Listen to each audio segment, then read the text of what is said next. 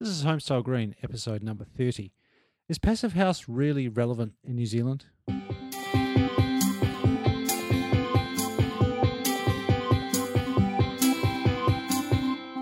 G'day and welcome back to Homestyle Green.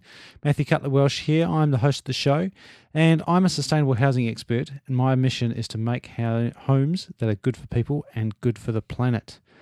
And you out there are a designer or a building professional who also wants to create better homes because we deserve them and the planet needs them.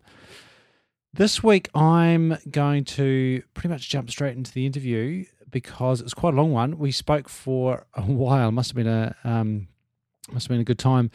Uh, I spoke with Elrond um, Burrell, who is an architect in Herefordshire in the UK.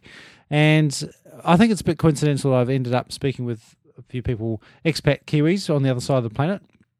Uh, but I think it's also really useful because they've got some really good insights in things that are going on in Europe and also that local knowledge here. And we keep coming back to that idea that we're not all that different necessarily. So, in this interview, listen out for a few things. Um, I guess the key question is about Passive House and is it really relevant for New Zealand? So I have a listen into what Elrond has to say because he is a has become a Passive House expert. So I thought it was really useful to find out, you know, is this thing going to fly in New Zealand? Is it really worth our while thinking about it? And what does it all mean? What does a passive house? What does passive house actually mean? So we, we delve into that a little bit about that as well. And I also asked uh, Elrond a little bit about how he addresses the issue of cost of high performing homes, and I think he had a really interesting answer about that as well. So listen out for that in the in the interview. Just before I hit the play button, thank you to Dazza. Great to hear from you, Dazza, and thank you very much for your feedback. Dazza quite rightly pulled me up on a few points on a, a blog post from September 2012, in which I discussed the best form of home heating. Encourage you to have a look at, uh, go back and uh, check the blog on homestylegreen.com and you can see Daz's comments and also my response to that. But in uh, in summary, he made a very good point that it is all about insulation and that should really come first. Insulation and orientation thermal mass all those good things about the fabric of the home are certainly more important. And in fact the better you do that stuff it doesn't really matter then how um, how good your heater is because you won't need it very much. So if you can make a really good thermal envelope and have the house facing in, in, in the right direction the the importance of the type of heater actually diminishes quite substantially. So um, that was the, the, the gist of that. But head on over to homestylegreen.com and you can check out the thread there. All right, that's enough for me now because it's uh, it's a bit of a long one today. Uh, but I hope you enjoy that, and I'd rather just put it all onto one episode rather than splitting it over two weeks. So enjoy the interview, and I'll catch up with you afterwards.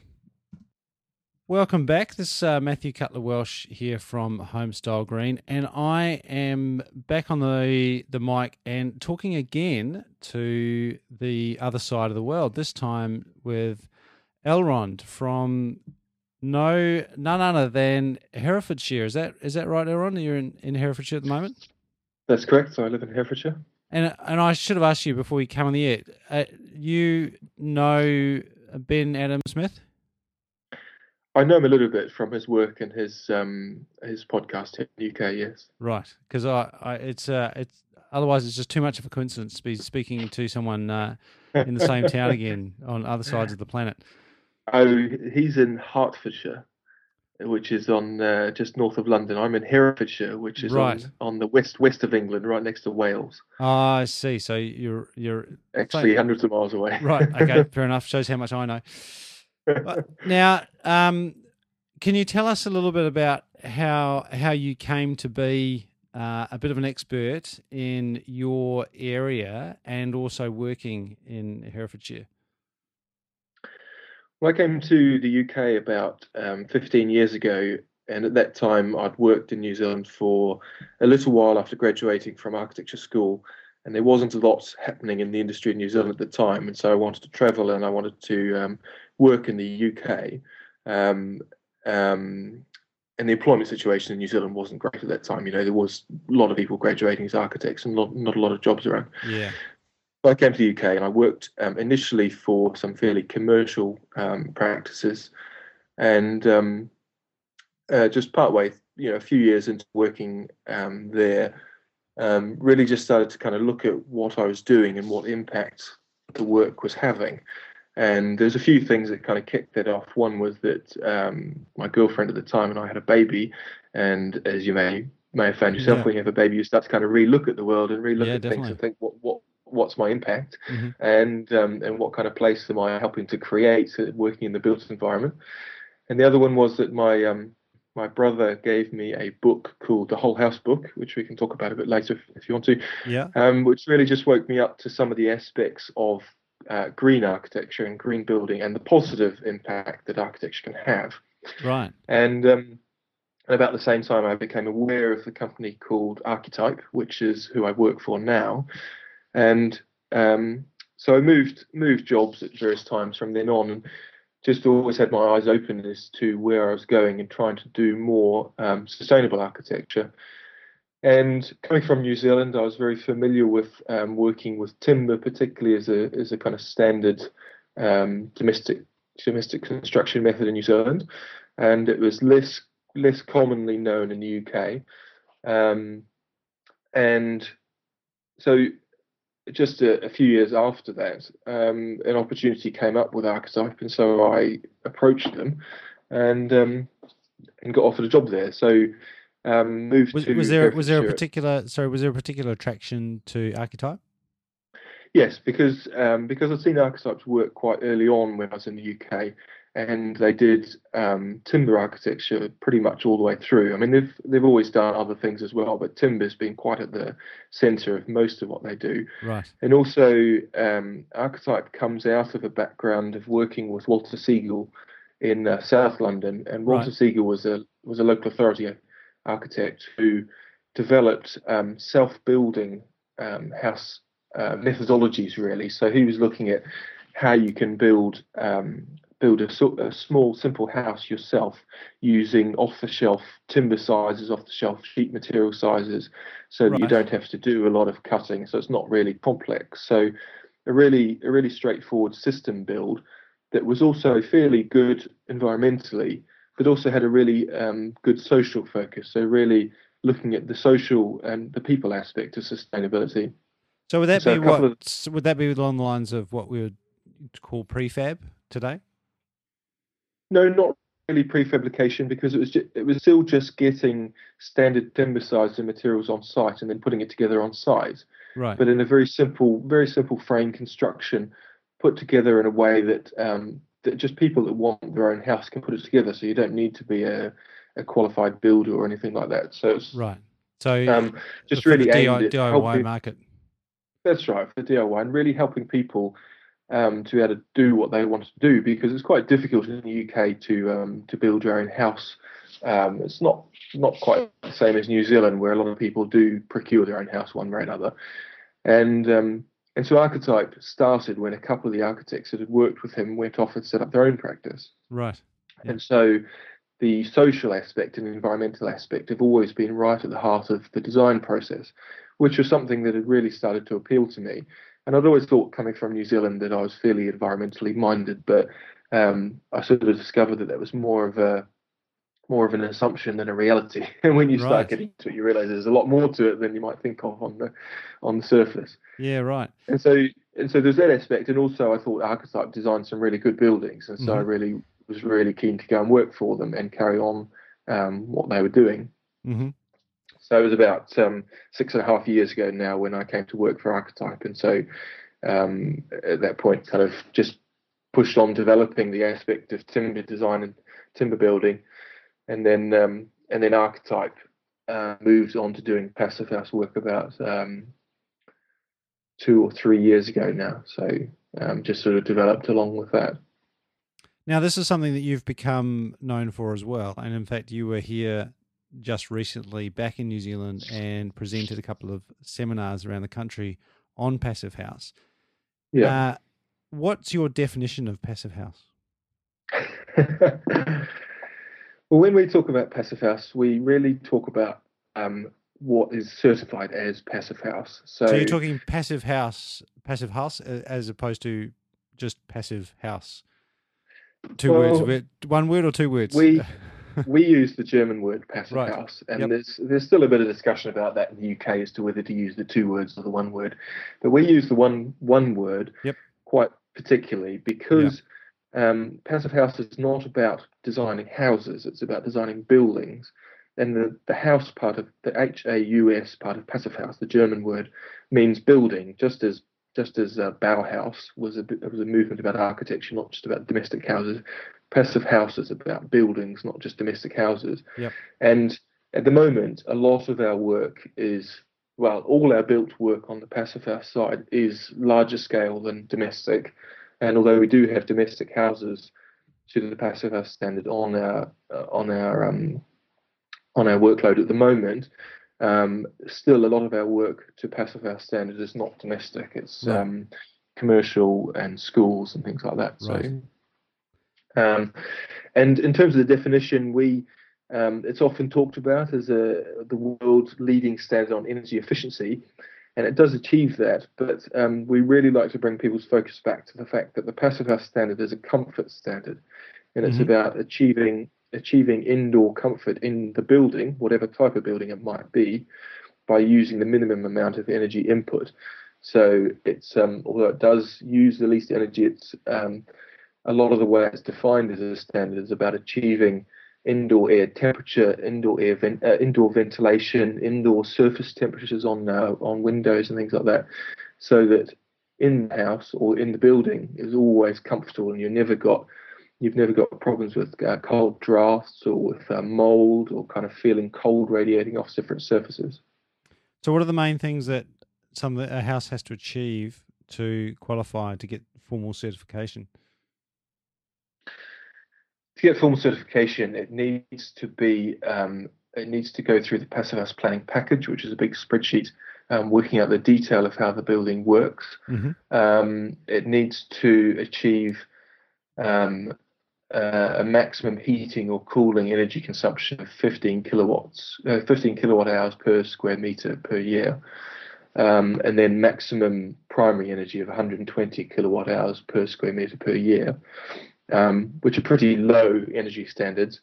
Um, indoor surface temperatures are not allowed to go below, um, I think it's 17 degrees. So that typically in the UK and probably most in New Zealand means triple glazed windows and doors because otherwise the surface temperature of the inside of the of the glass will end up being lower, and if you're anywhere near it, you'll feel the kind of cold radiating off there. Mm. And is that Um, how do they measure that? How do you how do you measure that? Sorry, the uh, do they target the windows because they're going to be the coldest part and just uh, measure those? Yes, it's uh, yes, it comes through the planning house, uh, the passive house planning um, package. Right. So the the, de- the details of the windows and doors need to go in there, and there's quite a lot of detail to go in for them.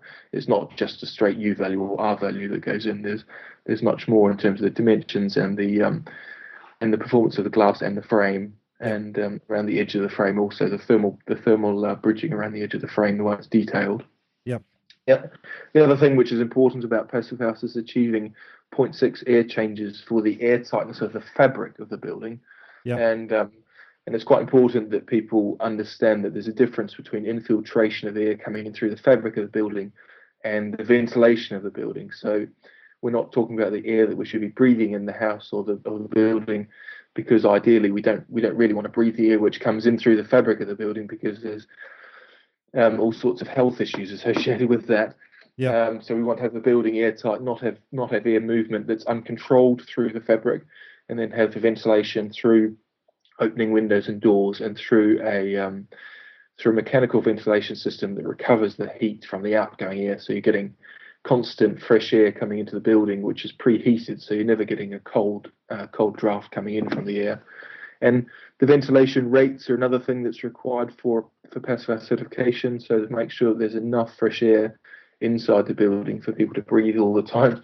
It is um, it's much bigger issue than people seem to realise in um, in the UK and definitely in the New, in New Zealand from some of the research I've seen also in terms of carbon dioxide levels inside buildings and mm-hmm. people not having enough fresh air to um, to really satisfy what's healthy for uh, for occupying a building. Yeah, right. Just going back to your point there about infiltration versus ventilation. So you just you mm. defined infiltration as air that's coming through the fabric of the house, and and I assume that would include the roof space. So if if someone is putting what we would might refer to as a ventilation system, but drawing air from the roof cavity, you wouldn't class that as a ventilation system unless it has a heat exchange system on it. Um, well, it could still be a ventilation system, but um, um, it's not ideal to draw it from a roof space because that's not fresh air from the outside. Mm. Even if the roof space is ventilated, we're in a, roof, a ventilated roof space has usually got um, some grills in the soffit or or something like a yeah. 50 mil slot running around the perimeter, which is really not adequate for maintaining a good source of fresh, clean air coming into a building. Right. The um, I mean the the heat exchanger is is part of the ventilation system, but that's really just about maintaining the the indoor temperatures. Right. Because any any ventilation system you could um, you could have the filters on it to make sure that, that you're taking out the pollen or the pollutants or things like that. But yeah. Um, but yeah, I mean, we wouldn't ventilate from a roof space typically because it's just not just not able to provide enough fresh, clean air, really. So the big question is: Is passive house relevant to New Zealand? Um, because it, it, it has has come up against uh, some interesting commentary. Um, things like it's just a German money making scheme, or it's only for only really relevant to cold climates. What's what's your take on that? Well, it's it's quite an interesting criticism in a way because it's exactly the same kind of criticism raised against it in the UK. In the UK, with the uh, the history um, of the world wars, etc., is quite often resistant to things from Germany, yeah. and um, so we do get the same kind of bias here, where people think, why why would that be suitable for the UK? And um, and that was part of the reason why I was asked to give the talks in New Zealand was that some of the people in New Zealand working on the pacifist side of things wanted somebody that's working with passive house and from New Zealand mm-hmm. and familiar with familiar with working on a, a, wider range of projects to talk about those kind of questions. Yep. And I think we, we need to be clear that yes, it is a German it is a German standard originally, and it was designed and come up with by German building physicists. Um, but it's a performance standard, so it applies to anywhere in the world and any climate in the world. Um, actually, it's much, much more difficult to achieve house standard in Germany than it is in somewhere like New Zealand with a slightly milder climate. Right. And um, and so um, the argument that it that it's too onerous for New Zealand is uh, is a little bit off off the target, I think, because really it, it will be a challenge for New Zealand for people to come to the passive standard because it's a much higher quality standard than what most typical building is built to. Yeah. Um, and that's the same in the UK. That one of the big problems in the UK is getting the construction side of things to really um, maintain quality and bring their bring their level up to what's acceptable. Um, but saying that, as I said, the, the climate in the UK is milder than Germany, so it's not quite so difficult in the UK. And then in New Zealand, the climate is milder again. Yeah. Um, although obviously down in the very deep south of New Zealand, it's going to be quite similar to the UK, I would have thought. Mm-hmm. Um, but that just means it's slightly easier to achieve a standard. But it really is a quality assurance standard about achieving the indoor comfort and how you do that in the most energy efficient way. And so I, I, don't see that there's any argument why New Zealanders don't deserve to have the uh, the best possible indoor comfort for the least possible energy input. I mean, uh, it's um, just because it might be a bit more difficult compared to how the industry is at the moment. I mean, that's probably no bad thing for uh, the construction industry to start to raise their game and start to produce something which is a better quality. And, right. Um, so, so the so the main challenge you say is uh, really around building decent quality in the first place. Mm, I think so, and I think that in New Zealand there may be, at the moment, there's um, a range of supply chain issues. So that, um, for instance, triple glazed windows are probably not readily available in New Zealand without bringing them in. But uh, in the UK, we were we were using triple glazed windows um, six, five or six years ago before we were doing Passive House, and we had to get them in through um, some particular um, window suppliers. Um, and they and triple glaze wasn't common in the UK at the time, and in the last five years or so, triple glaze has become more and more common as um, as passive house becomes known, but also as um, other other certification for sustainability picks up more um, more requirements here as well. So um, we have the Code for Sustainable Homes, and we have BREEAM here, which, yeah. although they they aren't particularly successful in, in really making buildings energy efficient or, or really addressing the comfort issues that well, right. they do they have raised a lot of um, questions and they've really um, uh, really increased the kind of awareness in the industry about some of these things, and so triple glazing has just become much more common. So I think New Zealand, um, given a few years and a bit more pickup of this kind of things, you know, triple glazed windows and other things will become more common and more available also.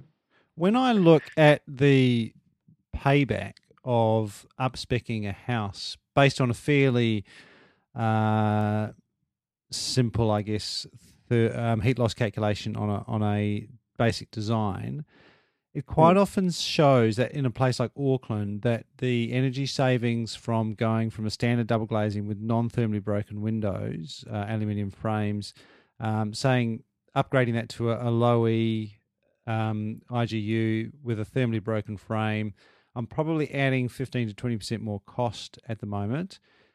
Right. But the savings purely on a energy balance of the reduced heat load for that hmm. house, they they just don't stack up. So how how would I convince someone? Yeah, you're not getting it, it. Just would the the pay the payback just on energy savings from from doing that would be so long that it would wouldn't be worthwhile. Right. Why would someone, or what's the argument to um, still go ahead with that high performance window?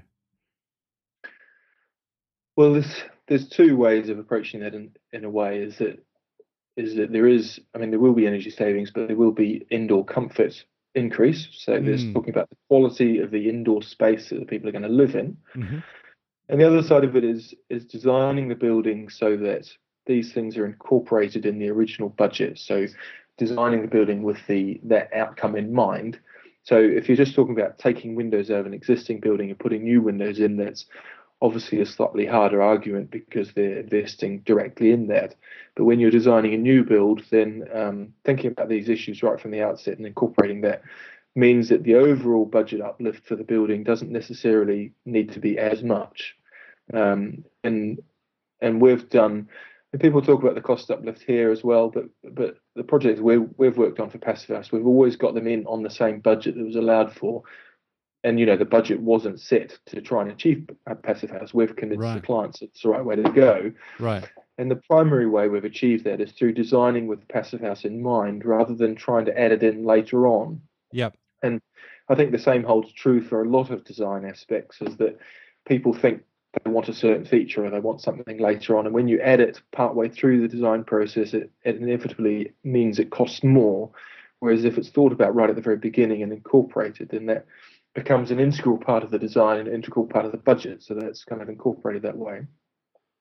It's, yeah. Um, I mean, I suppose it depends on people's people's particular attitude about things as well. Because for some people, the imperative of just addressing the climate, climate change, and other environmental issues, and looking at the comfort of their house and how resilient it's going to be in the future as energy prices go up, and um, and you know they're going up in, in every part of the world at the moment, and they're not going to come down again. They're mm. they're on a kind of continuous upward move. Um, so for some people, whether it's got a direct payback in a short period of time or not, that's not necessarily going to be the question. Yep. Yep. So I guess that, that what the question really is is what's the purpose of the home and how important is the the comfort, uh, yes. not just the theoretical energy savings. Is that kind of the, the general yes. philosophy? Yeah, absolutely. And in the UK now, do you, is it uh, communicating that level of comfort? I think is quite hard sometimes because it's it's very hard to feel uh, a house on a cold winter's morning if you're visiting it on a warm, sunny Saturday afternoon in a in a show, you know, as a show home. Yeah. Um, because it, then you're just mostly interested in the kitchen and the and the uh, the number of en suites. Um, Sure. Because that's what we're getting told are the important things. So, how uh, do you have any ways that you can describe or um, get across this that the importance of that the comfort? Yeah, I mean, the way we tend to approach it is to try and take people to some of our finished buildings. Yeah. because there's there's just nothing you like buy. being able to exactly. There's really nothing like actually going into a building and realizing that lots of preconceptions really aren't true, and that actually the you know how comfortable and pleasant it is to be in the building is really noticeable. yeah And because we've done a number of schools, we've had some really good feedback from the head teachers about um, what the feel of the building is for the for the staff working in it, and what the feel Right. of the building is for the kids coming to school, and particularly um, schools have traditionally had this kind of idea that sometime middle of the afternoon after lunch kids come back in everyone starts to get a bit kind of drowsy and the Yeah, yeah. afternoons are a bit difficult kids don't learn very well Yeah, teachers yeah. get a bit grumpy and what they've found in our passive house schools is that just doesn't hold true anymore Yeah. because the because of the ventilation which in summer is natural ventilation through the windows and uh, in winter is through the um, through the mechanical ventilation with the heat recovery um, just means that the indoor spaces are just always really fresh, always got plenty of plenty of air in them, always got plenty of oxygen. They're not kind of stacked up with CO2, which can be a bit of an issue in uh, in uh, just naturally ventilated buildings. And um, and they, they find that the kids are really awake and really alert, and that they're really enjoying themselves and really engaged in things in the afternoons as well as the mornings. So Yeah. Um, so for schools, it's really easy. We just take them to one of our schools and say, "Look, Yeah. this is what it's like. Come and Yeah. come and listen to what the head teacher as a client can tell you about it and things." Yeah. Um, so I think the same thing would would apply for houses. Really, would be Yeah. to take. Um, but as I said, we haven't we haven't got a, a domestic house finished to to passive house certification yet. We've got several of them in design stage at the moment, but none Right. finished. But in general, to build better houses, we need more better houses to show people. Yes, we. That's right. We need some examples, and it, really, people really do need that kind of reality check because there's all sorts of uh, nonsense out there about what a passive house is and what it's like, and people think you can't open windows and things like that. It's just kind of um, when you go and visit one and you see what they're like and you realise how pleasant they are. It's uh, you know, makes all the difference. Yeah, and, and I think you've you've hit the nail on the head. of One of the other key uh, objections that often crop up is that oh, in New Zealand we like indoor outdoor flow and, and we don't like to be closed up in, a, in an airtight box. Mm. Um, I'm assuming that's not the I case. think that's well. I think that um, I think it's an interesting idea because New Zealanders do have that kind of idea. I think the the reality is most people, when they're indoors, are pretty much indoors, and Mm, um, mm, and um, and actually ventilation in typical houses in New Zealand is pretty poor, and people don't open their windows enough to get fresh air coming through. And um, and in the UK, I don't know in the in New Zealand, but in the UK we have um, trickle vents on windows, so little a little gap at the top of the window you can move aside, and people just don't use them, and they don't actually Yeah. provide enough ventilation. Yep. And so and does it does that is it part of the reason for that just coming back to that surface temperature parameter because I, I would think that would Hmm. be a key part because part of the reason we don't open our windows is we, we fear that they're going to get cold and they probably do because they cool Hmm. down so much because there's nothing there to Hmm. keep the house warm but if the Yeah. fabric of your home is is warm is that what makes it easier one of the things that makes it easier to actually crack a window and, and get some air flowing through Absolutely, because um, I mean, in summer you can open the window anyway in a passive house because you're not you're not losing heat, and you know it's encouraged. But in winter, yes, if people want to open the windows, that's fine because you'll get you'll get a flow of cold air coming in depending on what the temperature is outdoors. But the reality is that if you as soon as you close that window, the indoor air temperature is going to balance again very quickly inside, Yeah. and you're not going to have the draft issues. Yeah. And actually, they did some did some studies in Europe, and so you know the climate there is pretty cold, and in winter there in a passive house they left the window open, and actually, so they left it open day and night, and Right. um, the temperature was dropping indoors. The temperature was dropping approximately one degree Celsius per day, wow and then it and then it balanced out at about after you know after several days it balanced out at about 15 degrees or something like that, and then didn't actually go lower. Um, so that I assume they had a ventilation system running at the same time to keep to keep things working. But um, but you know, when you get the fabric to that level of performance, actually, you've got that much that much more robust building to deal with. So Yeah, you're not. yeah. Um, That's yeah, very impressive. I mean, I think that, and I think you know, and there's no reason why in a passive house you can't have um, sliding uh, sliding doors if you can get the right ones, or, or Yeah. doors that open and have lovely decks outside, and you know, Yeah. open indoors, outdoors, all that stuff. And in our schools, in the classrooms, we almost always put in a, swing door for coming to and fro the outside from the classroom, and also a sliding door right. because they like to talk about outdoor classroom and outdoor teaching. yeah And so we quite often put canopies outside the building so they can open up the sliding door and then the kids can come and go between the outdoor space where they might be doing one kind of learning and the indoor space where they're doing another one. And so this idea of having the flow between the indoor and the outdoor is actually really well facilitated by Right. having a good, you know, a good robust building like that. So if it can if it can be done in the north of England, it, I'm sure it can be done in uh, in Christchurch or uh, Auckland, Wellington. Absolutely. It's really Hey, about um, that quality, quality of the building fabric in the first place means that it just works so much better. That's right, and and I guess that is one, like you mentioned before, that is one of the big challenges in uh, explaining that different philosophy of of stepping up the quality versus the vast majority of of a, of the approach, which is on on bigger is better, uh, lower price per square meter out out in the suburbs. I think Um, that I mean that's that's interesting. Just touching on that one very quickly is in the UK we don't have the same issue because people aren't looking for big houses typically. I mean, some do, but then it's not the same imperative that I know is there in New Zealand. But people here like to look for eco bling, in Right. the sense they want to be able to have photovoltaics and uh, solar hot water, and they might want to have building wind Yeah. turbines or you know those Yeah. kind of stuff, Yeah. which are all quite expensive. Yeah. And um, so we always argue that um, you know, you want to have the quality of your building right first, which because the building fabric is going to last the lifetime of the building, Yeah, which we would hope is at least 50, 60 years, maybe 100 years if we're doing a really good building. And um, all those other kind of things don't last that long. yeah, yeah. And, um, you know, PV and stuff has got 10 years guarantee on them, and then you need to change the inverters after 10 years and that. So there's maintenance and ongoing cost issues with them. Whereas if you get the building fabric right, first off, that's an investment for the lifetime of that building. This fabric first concept is something that keeps cropping up. I think there might be something in that. Mm. Now, listen, um, the I, I want to um, ask you about your inspiration again. You mentioned uh, a book that was, I think, your brother handed to you. Um, right. Can you tell us a little bit more about that? The book that my brother gave me was called the Whole House Book, and it's written by an architect called Pat Borer and a quantity surveyor called Cindy Harris.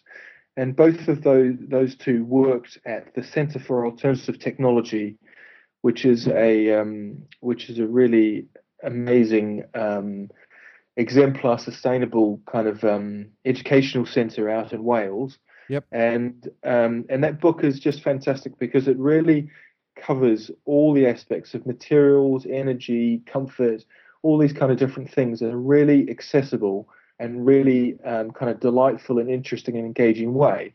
It's not specifically about Passive House, and I, I first read it many years ago before I'd even heard about Passive House, but it's still a really good reference book for coming back to and looking at all those different aspects. And um, Is it And is it, another- is it sort of UK centric or is it uh, applicable e- everywhere? Um, well, it is it is UK centric in that it's written quite specifically about the UK, but a lot of it would still apply to anywhere in the world because the kind of um, the kind of approach to how you can look at um, what materials are suitable from a toxicity point of view uh, applies anywhere, Sure. and then looking at the kind of energy involved in production of materials will also be similar in most places because Yeah. you know some something that has um, a lot of energy input into it is going to require a lot of energy wherever it's produced. Yep. Um, and that's also another aspect of Architype's work is really using um, low toxicity materials and um, and the the low embodied carbon also. So um, yeah, I think it's it's a really great book, and um, I'm really grateful that I got that, and I've always referred back to it ever since. Great. We'll we'll, uh, we'll link that up in the in the show notes so people can find that easily if they want to have a read. Um, any other sort of uh, sources of inspiration that you uh, have at the moment? Yeah, another another place I quite often go to, which is um, which is really good for um, interesting and well written and uh, technically very competent, is um, the blog of a couple of guys in the states, and um, they're called the Brute Force Collaborative, and um, and they've got a they've got their own website. yeah. Um, there's a there's a background to why they're called brute force. I forget right. what it is now, but there there's a reason behind why that's called. That, that. sounds pretty offensive. and they're house designers, and um, and I think they're architects as well, and um, and they've got a blog, and they're quite active on Twitter also, and um, and their blog is great. And they did a they did a fantastic April Fool's blog as well about doing a uh, house toilet, oh, I which think I heard um, is worth a, worth a read if people yeah. are uh, want to have a laugh and they know about the house side of things. And they right. um they they post about inspirational things and they also post about technical things, which is really great. Awesome. Now, um, thank you for that. That's two two really good resources there, and I think it is important to not uh, feel alone too alone in wanting to produce better quality homes because sometimes it is mm. a bit of a minority battle. Yeah, yeah. Now you mentioned Twitter there, and I, have noticed that you personally are quite active around the blogosphere and the the Twitter. You're on Google Plus. You've got a great LinkedIn profile that you you keep updated. Have you got a strategy around that? Your your personal marketing, in that you are obviously working for a, a firm as well. How's mm. that sort of working out for you? Well, I think there's, um, I mean, it is. I do, I do kind of market for Architype that I work for in a certain, to a certain degree, but I think that the reality is that engaging on social media works much better at a personal level, mm-hmm. and that um, if a company's just putting out PR kind of stuff, then it mm. really people get a bit bored of that kind of stuff. And I personally find that Twitter, Twitter particularly, Google Plus is gaining a bit of momentum, and LinkedIn's slightly different, but Twitter particularly has got a really engaged and really interesting community of people on, from my perspective, on the passive house and also on the BIM, the building information modeling side of things. Yeah. And in terms of my kind of strategy, is that I keep a fairly narrow focus because I think it's too easy to try and cover everything right. and get you know not get into anything particularly. Yep. And so my activity is really focused about the passive house side of things because that's where where my professional um, side of things is focused. And also I focus on the building information modeling because that's um, I think an important part of our work also. And that also has a very active and very passionate community online um, of people that are interested in using and sharing information and I think what what has really developed is that there's in that case, there's two slightly intersecting communities in a way because there's a lot of people doing BIM that are really not interested in passive house, and a lot of people doing passive house that you know not really doing BIM. Yep. Um, but having those two means that I'm interacting in two different communities and um, cross fertilizing ideas between those two and interacting with a wider range of people and introducing things to different people. Um, and just because people then know those are the kind of areas I'm focused in, then they know they can engage and, and get involved in those areas with me if they want to.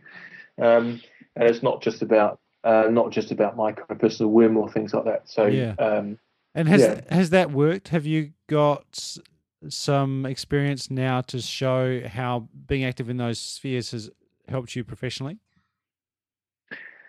Um, I can't think of any specific examples in terms of helping us professionally at the moment, but but certainly um, it, it, raises our awareness and our consciousness of a lot of different issues because we see what's going on. And actually, I can think of one example. Okay, so there was on Twitter there was quite a big conversation around um, the indoor humidity in. So it's a bit technical and a bit kind of geeky in a way, but around indoor oh, I'm humidity. Into, I'm into technical and geeky. indoor humidity in passive house buildings, and because some of the early Austrian passive house buildings were having some issues, right? Um, and they did a lot of post occupancy evaluation on it. So there's some people kind of challenging passive house, saying, you know, this is an issue if you've yeah. got mechanical ventilation that dries the air out too much. And what happened was that there's a bunch of people in England um, jumped in and offered various um, links to post occupancy evaluation data and studies that have been done and the lessons that have been learned from that. Yeah. And um, and also some of us also talking about what we do because we don't do things the way they were done in Austria in the 80s or the 90s because we know what's gone on there and we've learned that lesson. So right. there's a very quick dissemination of information. And then when I was in New Zealand, one of the passive house designers there was talking, saying, you know, we do the ventilation and the heating this way, and what do you think about that? Mhm. And because we'd had that kind of conversation things on Twitter earlier, I could fill them in on some of the issues on that and why we do things slightly differently in the UK from what's seen as the standard kind of way of doing things. And you know, the typical everyone assumes passive house is a certain way, but actually Right. it, it really isn't the case. It's quite um, uh, because it's the performance based. There's lots of different ways of approaching it. So we've approached things in a specific way here in England, and I know other passive house designers in England have been doing the same. And that's because of the lessons we've learned from Yeah, what's yeah. gone on in Europe and the history of that. And so that kind of stuff disseminates very quickly through Twitter and Google Plus, and um, and then obviously it comes back to real life when you have conversations with people also. So it's um, Yeah, yeah. it's really fantastic from that point of view, and it's just a really good bunch of enthusiastic, interested people. And like you said, it's good to know other people that are trying to push the push the quality of building up around the world. And so there's you know talk to people in the states and in Canada and in uh, in Japan and uh, in New Zealand and things like that. And so just a much greater awareness and connection with the, the worldwide community of people Mm. doing this kind of work. That's great. I, I think there's a really good lesson uh, in there because I, I suspect that a lot of people in the building industry, designers, builders, architects, are possibly a little bit slow to get onto the social media um, avenues, but um, Mm. obviously a really great way to stay connected to what's going on and potentially leapfrog a bit of learning as well. Because I, I've, Absolutely, I've yeah. mentioned to others, and I, I think that it, it does us well to focus on the the more similarities in our building stock and our demands and our I mean we're all people we all enjoy the same comfort parameters um, because I think quite yeah. often we focus on differences particularly here in New Zealand we Mm. say oh we've got special climate we've got special housing stock but you know we've probably got a lot more similarities than we, we do have differences so I think there there is a lot to be learned that has already probably been Absolutely, yeah. learned so there's Yeah. no point in, in um, going through the same same learnings twice if we can avoid it Absolutely, and I think that the construction industry in in all countries that I'm aware of is actually very very slow to change. Yeah So being engaged in social media is actually really good for increasing that speed of change just Yeah. through the dissemination of information and lessons, and, and as you said, not trying to reinvent the wheel as it were because it's been done already. Yeah, awesome. Elrond, I have taken up a, um, more of your time than I had uh, promised, and I know that it's early in the morning for you. You've got a full day, full day ahead of you.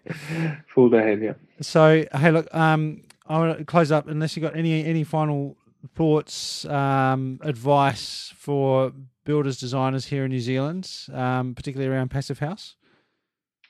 No, I think that we've covered it really well. I think it's really about the comfort and the quality, and um, and really, you know, people wanting to buy a new house and build their own house in New Zealand. That's you know that's the New Zealand dream for a lot of people. Yeah. should be really supported in doing so, and really um, just encouraged to build something which is of a good quality that they want to keep. And even if they're only looking to live in the house for seven years and sell it on, you know, it may be the case that they do that, but they'll know they've got a really good quality product that they can Mm. then sell on. Yep. Or they may find they just love living in it, so they want to stay there. So Yep. um, I think um, people are people are being sold a bit short, just building large cheap houses. Really, My sentiments exactly.